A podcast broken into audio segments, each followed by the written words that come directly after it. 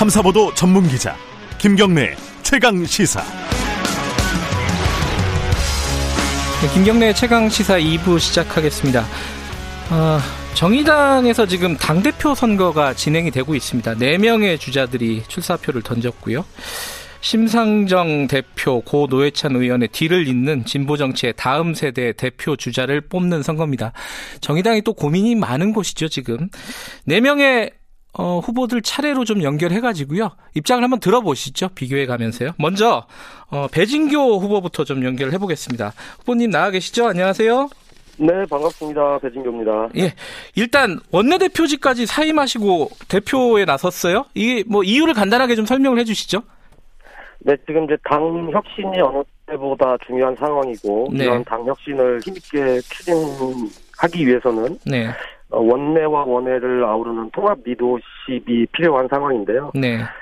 어, 국회의원은 원외 일을 할 수 있어도 예. 원외 인사가 사실은 국회의 일을 할 수 없는 한계가 분명히 있는 것이거든요. 예. 그래서 여러 고민이 많았지만 어, 이것은 어, 원내에 있는 국회의원이 결단할 문제라고 판단을 해서 네. 어, 당 혁신을 위한 통, 통합 리더십을 발휘하기 위해서 네. 어, 출마를 결심하게 되었습니다. 이런 얘기들 많이 하는데 정의당이 위기다 이렇게 보십니까? 네, 지금 어, 당은 엄중한 위기 상황이라고 생각을 하고 있습니다. 예. 어, 사실 이러한 위기의 핵심은 어, 당원들의 가슴을 뛰게 하고 또 시민들이 인정하는 선명한 당의 정체성을 보여주지 못한 문제가 네. 핵심이라고 좀 생각을 하고 있는 거고요. 예. 어, 또 하나는 진보 정당을 시작했던 30대, 40대, 저도 30대 진보 정당을 네. 시작했으니까요. 근데 벌써 어느새 50대, 60대가 되었거든요. 네. 어, 새로운 시대에 부응하는 또 새로운 세대로의 세대 교체가 어, 더디게 진행되고 있는 것도 당의 위기의 문제라고 보고 있습니다. 근데 더 큰 문제는 예. 이런 정의당의 위기가 사회적 위기에 놓여 있는 시민들의 목소리를 국회에 크게 울려, 울리게 해야 되는데 네. 정의당이 작아짐으로 인해서 네. 이런 사회적 위기에 놓여 있는 시민들의 목소리가 작아지는 것이 예. 더큰 위기라고 저는 생각하고 있습니다. 이게 좀 추상적으로 흘러갈 수밖에 없는 얘기긴 한데 구체적으로 그럼 무엇을 바꿔야 되는지 정의당에서 그걸 좀 말씀해 주시죠. 어, 우선적으로는 어, 민주당과의 관계 문제를 이제 정확히 하고 네. 이 당의 정체성을 분명히 하는 것이 필요하다고 생각을 합니다. 네.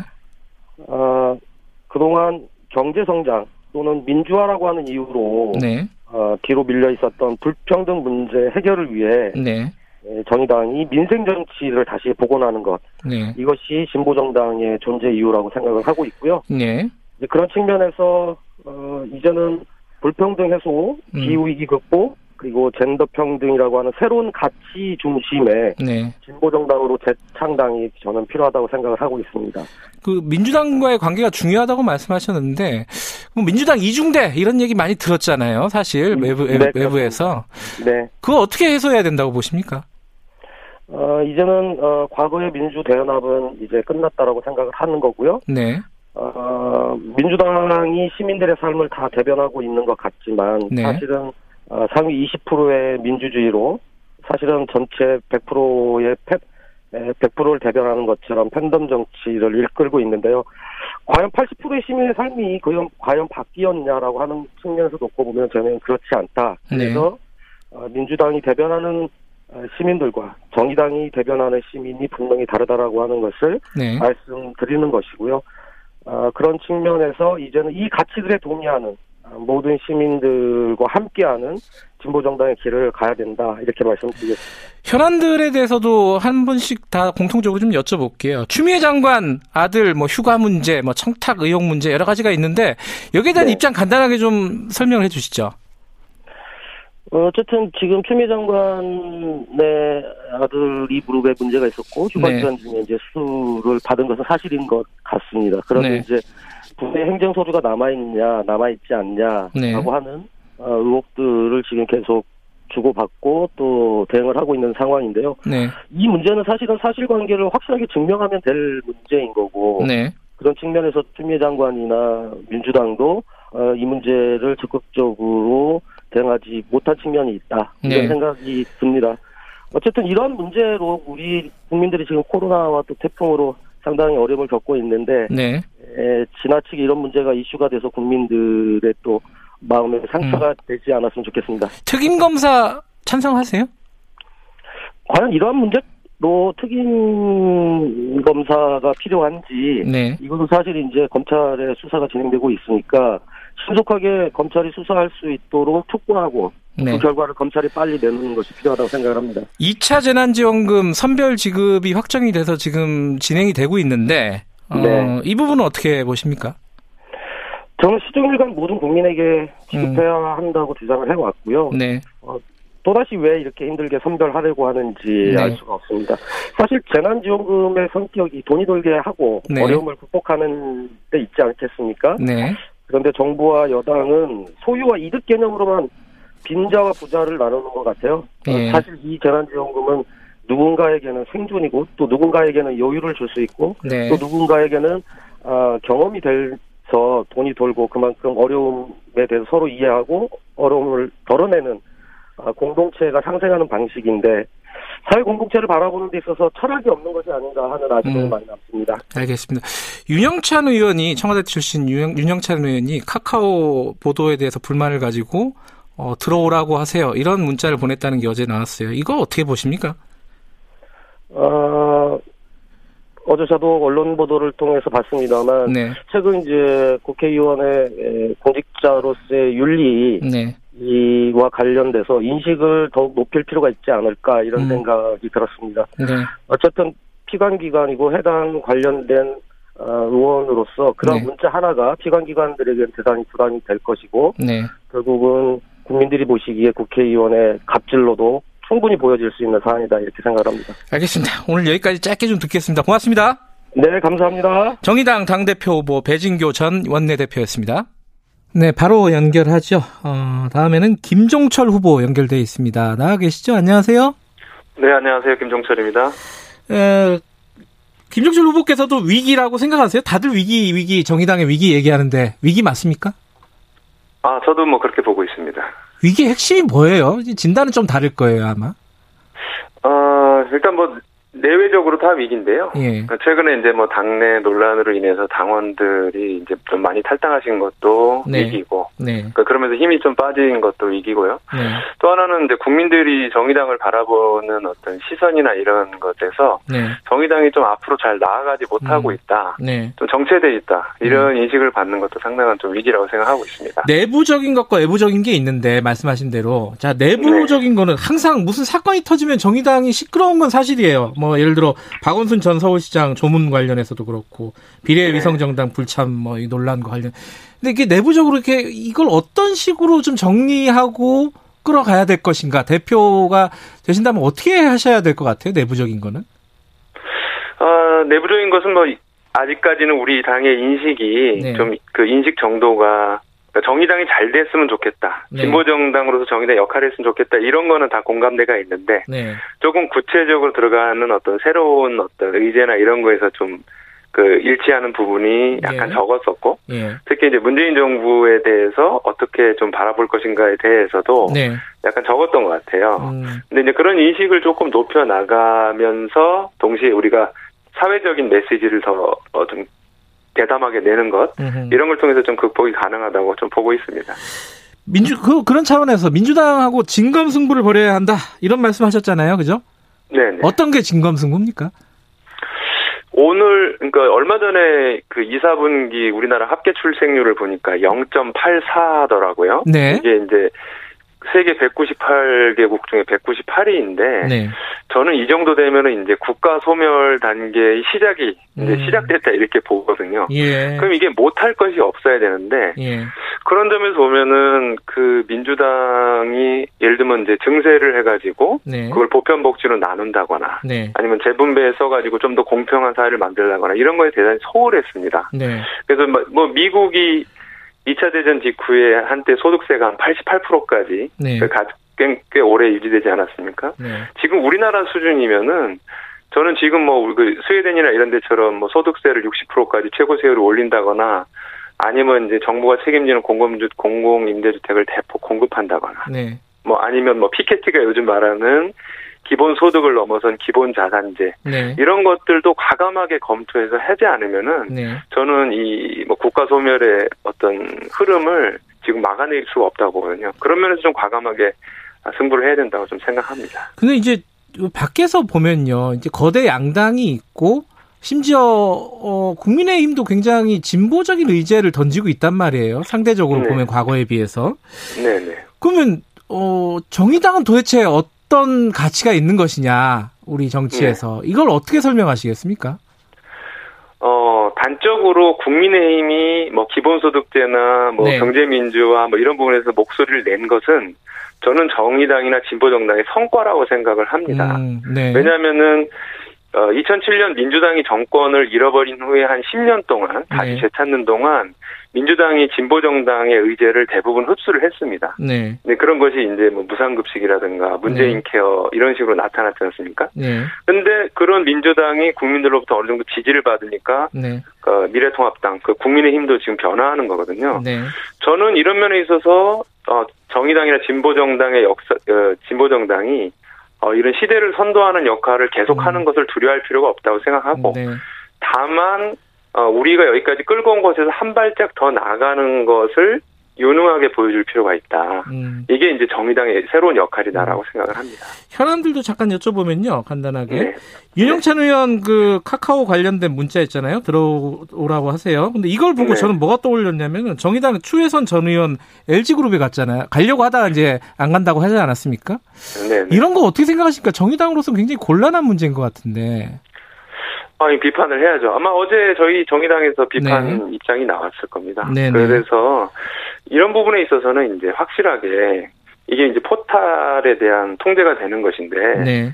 그런 그 이제 과거식으로 과거 미래통합당이나 국민의힘 같은 데서 했듯이 언론 네. 통제하거나 인터넷 통제하거나 이런 식으로 한 것에는 단호하게 비판을 해야 되는 거라고 생각합니다. 준현동 형 비례대표제 있지 않습니까? 이게 선거제도 이게 좀 기형적이었다. 결과적으로 보면은 성과를 보면요. 이게 네네. 고쳐야 된다고 생각하십니까? 아, 당연하죠. 그러니까 음. 이번에 사실 연동형 비례대표제라는 음. 게 정신이 저거지 않습니까? 각 정당의 지지율만큼 각 정당의 국회 의석을 획득해서 네. 국민을 닮은 국회를 만들어야 된다 이건데요. 네. 이게 위성 꼼, 꼼수 정당으로 해서 좀 무너졌지 않습니까? 네. 저는 민주당도 이런 다시 위성 정당을 만들어서 이 그 어떤 어 돌 그 연동형 비례대표제를 우회해서 하는 네. 이런 거는 원하지 않는다고 생각합니다. 음. 어, 그래서 어, 위성 정당이 나타나지 않을 수 있는 이런 방안들을 민주당도 이제 제안해야 되고 또 네. 정의당은 또 그런 부분에서 국민의 뜻이 국회에 정확히 반영되도록 좀할 계획입니다. 하도 시끄러우니까 이거 간단하게 여쭤봐야 될 것 같아요. 추미애 장관 아들 뭐 의혹 각종 의혹 어떻게 해소돼야 된다고 보십니까? 저는 민주당이 좀 더 과감하게 나섰으면 좋겠는데요. 어허, 네. 그, 네, 뭐 지금 뭐 특임 검사도 얘기되는 것 같은데 네. 이게 의혹이 갈수록 늘, 막 어, 늘어나고 있는데 예. 예를 들면은 지금 이제 정권에서 추미애 장관으로 대표되게 계속 검찰하고만 싸웠지 않습니까? 네. 그 인사 인사를 통해서 상당히 이제 네. 그 추미애 그 사건 이 추미애 장관에 네. 관련된 걸 조사하기 힘들게 한다는 국민 여론이 있으면 민주당이 책임지고 더 과감하게 문제를 해결해야 된다고 저는 생각을 합니다. 더 과감하게 네네. 구체적으로 간단하게 말씀하시면은 뭐 특임 검사나 이런 부분도 네. 본인들이 세- 판단할 때좀 네. 자신 있거나 하면 네. 그런 부분을 좀 수용할 수도 음. 있어야 되고 그거는 뭐 민주당에서 좀 전적으로 좀 판단을 하- 해야 될 음, 문제고 정의당에서도 좀 논의를 해봐야 되는데 예. 아 민주당이 그 좀 더 제대로 그 네. 국민들 앞에 떳떳했으면 좋겠다 이런 네. 말씀드립니다. 알겠습니다. 여기까지 듣겠습니다. 고맙습니다. 감사합니다. 김종철 당대표 후보 선임 대변인이었고요. 자, 다음에 바로 연결하죠. 박창진 후보 연결되어 있습니다. 안녕하세요. 네, 반갑습니다. 정의당 혁신 돌풍 박창진입니다. 예, 박창진 후보는 아마 좀 인지도가 굉장히 높으실 거예요. 대중적으로 얼굴이 많이 알려주신 분이라서요. 그런데 정의당에는 입당하신 시간이 굉장히 짧아요. 4명 중에. 네, 그죠? 뭐 이런 점에서 봐주시면 될 것 같고요. 현재 뭐 방파제나 뭐 파도가 밀려오고 있는데 네. 어, 이게 태풍이다라고 먼저 이 위기를 인지한 사람 박창진이 예, 더 빠른 판단을 하고 있다라는 점에서 다른 새 후보와 다른 점이 있고 예. 이 다른 새 후보들이 오랜 경력을 얘기하고 있는데 이분들의 이 오랜 경력은 현 지도부 내에서 함께 하고 있다라는 것이 지금도 아, 단점 이 위기를 불러온 주체 중에 일정 음. 부분 책임이 있는 부분들이 있기 때문에 네. 저는 단점으로 작동하지 않나라고 음. 생각합니다. 이게 밖에서 보면 그러니까 내부인이 못 보는 게 있고 또 외부인이 또 보는 게 있잖아요. 이제 박창진 네. 후보께서는 당에 들어가신 지가 그래도 상대적으로 짧으니까 아마 내부 문제를 더 정확하게 보실 수도 있을 것 같아요. 어떤 문제가 있습니까? 정의당에? 네, 맞습니다. 예, 현재 정의당의 위기는 네. 아, 첫 번째 독선적인 이념주의입니다. 아, 마치 국민과 당원을 계몽 상대로 생각하는 음. 것 아닌가 하는 측면이 있고요. 네. 둘째 비밀주의 정파입니다. 공개적인 활동을 하지 않고 건설적인 제한 없이 정파 이익만을 추구하는 연고 집단이 문제가 되고 있다고 생각합니다. 네. 세 번째 불통하고 무책임한 지도부입니다. 음. 당원과 소통하지 않고 결과에 책임지지 않는 지도부의 모습은 결국 국민의 신뢰를 잃게 만들고 있다고 생각합니다. 예컨대 이제 최근에 수천 명 탈당 사태들이 있었잖아요. 네, 그렇습니다. 그런 것들은 지도부의 책임이라고 보십니까? 외부적인 요인보다는? 아, 우선 우리 국민들이 진보 정치에 어떤 모습을 기대하고 네. 있는지를 생각해 봐야 될 것 같습니다. 아울러 네. 우리의 현 위치도 점검해야 될 것 같은데요. 네. 국민들은 가장 진보 정치라는 것이 우리의 삶과 닮아 있어야 되고 우리의 삶의 의제와 함께 해야 된다는 네. 공감을 원하고 있는데 그 모습에서 우리가 뒤처진 것이 아닌가. 음. 또 우리는 아주 작은 당인 현실이 있습니다. 마치 기득 정 어, 어, 당들처럼 네. 아, 본인들의 인기에 영합하는 선명성만을 강조하고 있는 모습 또한 음. 우리의 문제가 아니었는지 저는 네. 생각하고 있습니다. 지금 최근에 정의당 혁신이 최종안이 통과가 됐잖아요. 부족하다고 네. 하셨어요. 뭐가 부족한 겁니까? 어 전면적인 문제의 진단, 네. 사전 전제가 잘못되어 있다라고 생각합니다. 아, 마치 현재 혁신안의 전자의 내용을 보자면 네. 아, 실패한 것이 아니라 우리는 새로운 도약을 하고 있는 것이니 이 네. 정도는 감내해야 된다라는 이기 의식, 의 부재가 문제이다고 저는 생각하고 있습니다. 예. 네. 지금 아까 지금 두 후보를 만났는데 배진교 후보, 그 김종철 후보 근데 이제 정의 그 민주당과의 관계 설정에서 이제 뭐 김정철 후보 같은 경우는 정면 승부를 할 때가 됐다. 이중대 그 이름을 벗어야 된다. 이런 얘기를 했어요. 근데 어 박찬진 후보는 조금 뉘앙스가 다른 것 같아요. 관계 설정 민주당과의 관계 설정 어떻게 보세요? 자, 우리가 언제 민주당과의 경쟁 또 우리가 언제 민주당이 이중대였는지 저는 음. 참그 말의 어폐를 네. 인정하시는 다른 후보들의 말씀에 아, 정말 분노하지 않을 수 없습니다. 우리는 오로지 국민들의 삶을 개선하기 위한 네. 진보 정치의 최 최우선의 과제를 갖고 여태까지 네. 살아왔고요. 네. 민주당의 정책이 우리 국민의 삶을 바꾸는데 가령 예를 들자면 네. 저희가 뭐, 그 어떤 어, 정당보다 먼저 무상급식을 네. 주장했었고 예. 그것이 의제로 민주당에 받아들여졌고 그걸로 인한 어, 실행이 있었습니다. 네. 이렇게 됐을 때 우리가 아, 우리와 똑같은 얘기를 민주당이 한다고 그래서 저희가 무조건 반대를 해야 된다? 음. 그건 아니라고 생각합니다. 국민들은 그런 모습을 바라고 있지 않습니다.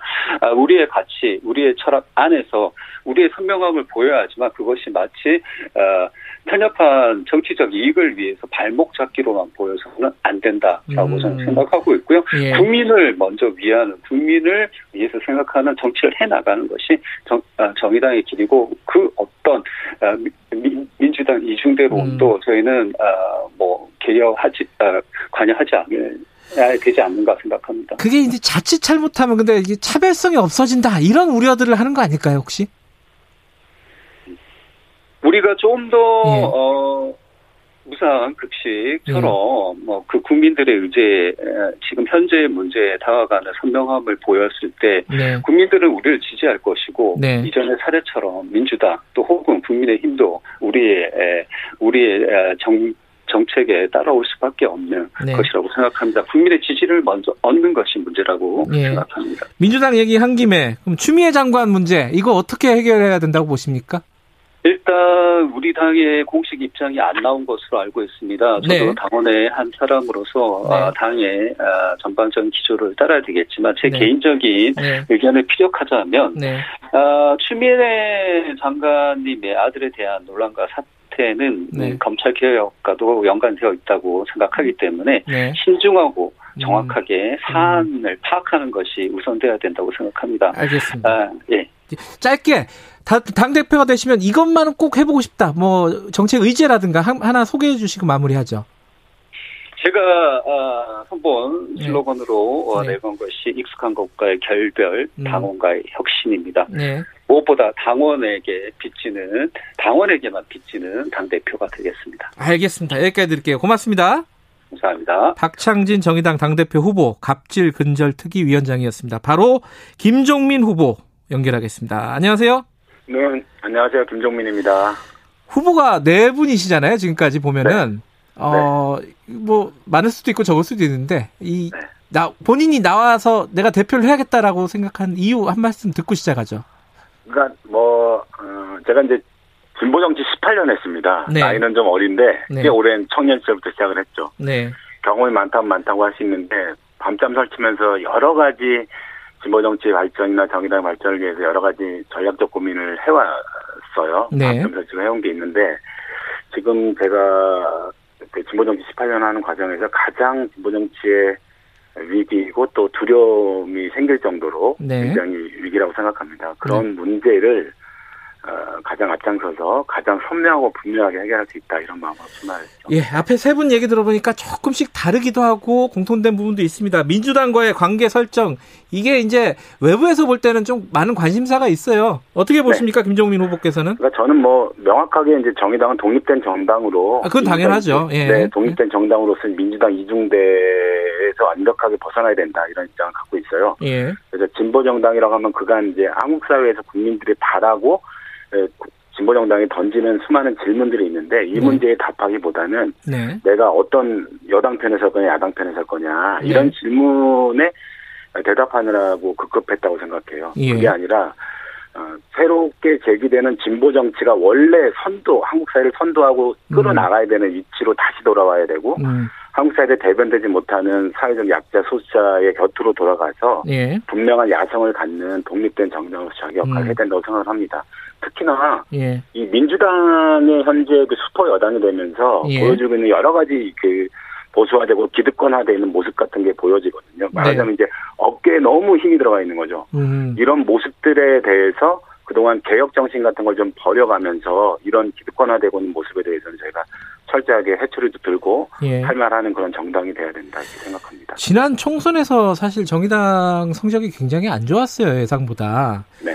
이게 전략의 실패가 실패지 정의당의 실패는 아니다 이렇게 얘기하셨어요. 이게 무슨 네. 뜻이에요 정확하게? 어, 그러니까 정의당이 원래 가야 될 진보 정치 길이라는 게 있는데 네. 지난 그 정의당의 그 대략 8년의 역사를 보면 네.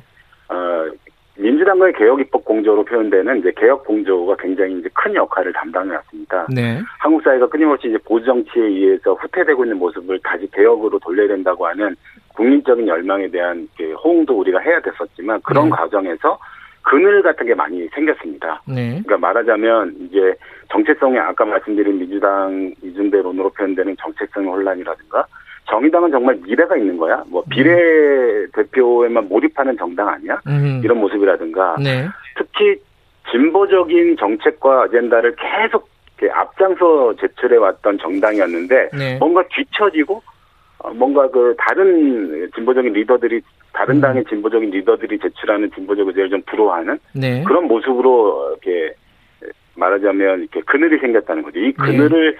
명확하게 해결하지 못한 채 지금까지 왔고 네. 그 문제가 결국 10%의 정의당에 대한 지지를 보내주셨지만 어, 그에 비해 의석수는 초라한 의석수가 됐다 음. 이렇게 생각을 합니다. 그래서 명확하고 분명하게 이렇게 네. 진보 야당으로서 돌아갈 필요가 있다. 알겠습니다. 그 지금 박창진 후보가 그 얘기했습니다. 독선적 이념주의, 계몽주의, 비밀 정파주의 어, 이런 부분들이 어, 정의당의 문제다.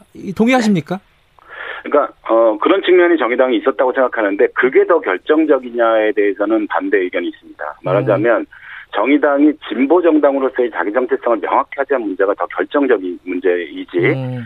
특히나 이제 박창진 후보가 주장하시는 민주당과의 관계 설정에서의 끊임없이 민주당과 함께 뭔가를 도모하고 만들어오는 과정에서 네. 우리 당이 놓쳤던 것이 국민들이 보기에 어, 정의당답지 못하다 이렇게 보시는 것이지 예. 내부적인 여러 가지 문제가 있다고 보여집니다. 그 문제는 음. 극복돼야 되고 특히나 한 명의 리더에 의해서 또 네. 한두 개 정파 그룹에 의해서 적자 생존하는 모습으로 비례대표 몰입했던 그런 정당은 끝, 끝을 음. 내야 되고 새로운 진보 정치 세대의 교체가 명확하게 필요하고 어, 그런 것을 만들어가는 강력한 당 대표 리더십이 예. 필요하다고 생각합니다. 대표가 되시면은 진보 정당의 아까 말씀하신 의제를 말씀하셔야 될 거잖아요. 가장 네. 지금 필요한 의제가 어떤 거라고 보세요, 한국 사회에서? 에, 저는 그 한국 사회에서 깰 수 없다고 생각하는 기득권 성역이 있, 어요 어디요? 국민들이 생각하시는 예를 들면 기업 재벌 기업이라든가 아, 예. 부동산 불패의 신화라든가 예. 국회 정 기득권은 어, 언,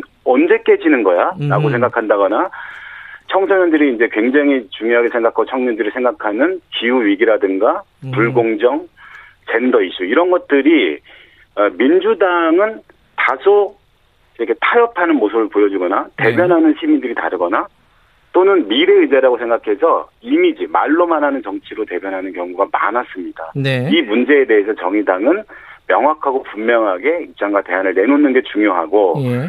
특히나 이 부동산 불평등, 소득 불평등, 안전 불평등이라든가 아까 말씀드렸던 국회 기득권, 재벌 기득권, 차별 기득권 같은 이런 음. 성역과 맞서 싸우는 게 어, 정의당이 해야 될 가장 중요한 정책 어젠다라고 생각합니다. 지금 그 재난지원금 얘기가 지금 진행이 되고 있지 않습니까? 네. 여기에 대해서 이게 사실상 진보 의제였잖아요, 우리나라에서는. 네네, 그렇습 어떻게 생각하십니까? 지금 진행되고 있는 방식에 대해서? 그러니까 지금 현재 정부가 얘기하는 재난 수당은 네. 선별지급이냐 보편지급이냐 논쟁을 벗어나서 네. 지금 기재부 관료들이 얘기하고 있는 재정건전성 프레임에 완벽하게 손을 들어줬다고 음. 생각해요. 그러니까 음. 기업에게 투자하는 것, 기업, 기업을 지원하는 건 투자고 서민들의 삶을 지원하는 건 비용이라고 생각하는 그런 보수적인 경제 시각에 의기투합한 결과다. 저는 그렇게 확신을 합니다. 그래서 여유 있는 사람에게 왜 주냐고 묻는 대신에 여유 있는 사람들에게 세금을 더 걷자고 하는 게 정의로운 위기 극복이라고 생각합니다. 알겠습니다. 오늘 여기까지 듣겠습니다. 고맙습니다. 네, 고맙습니다. 정의당 당대표 후보 김종민 부대표였습니다.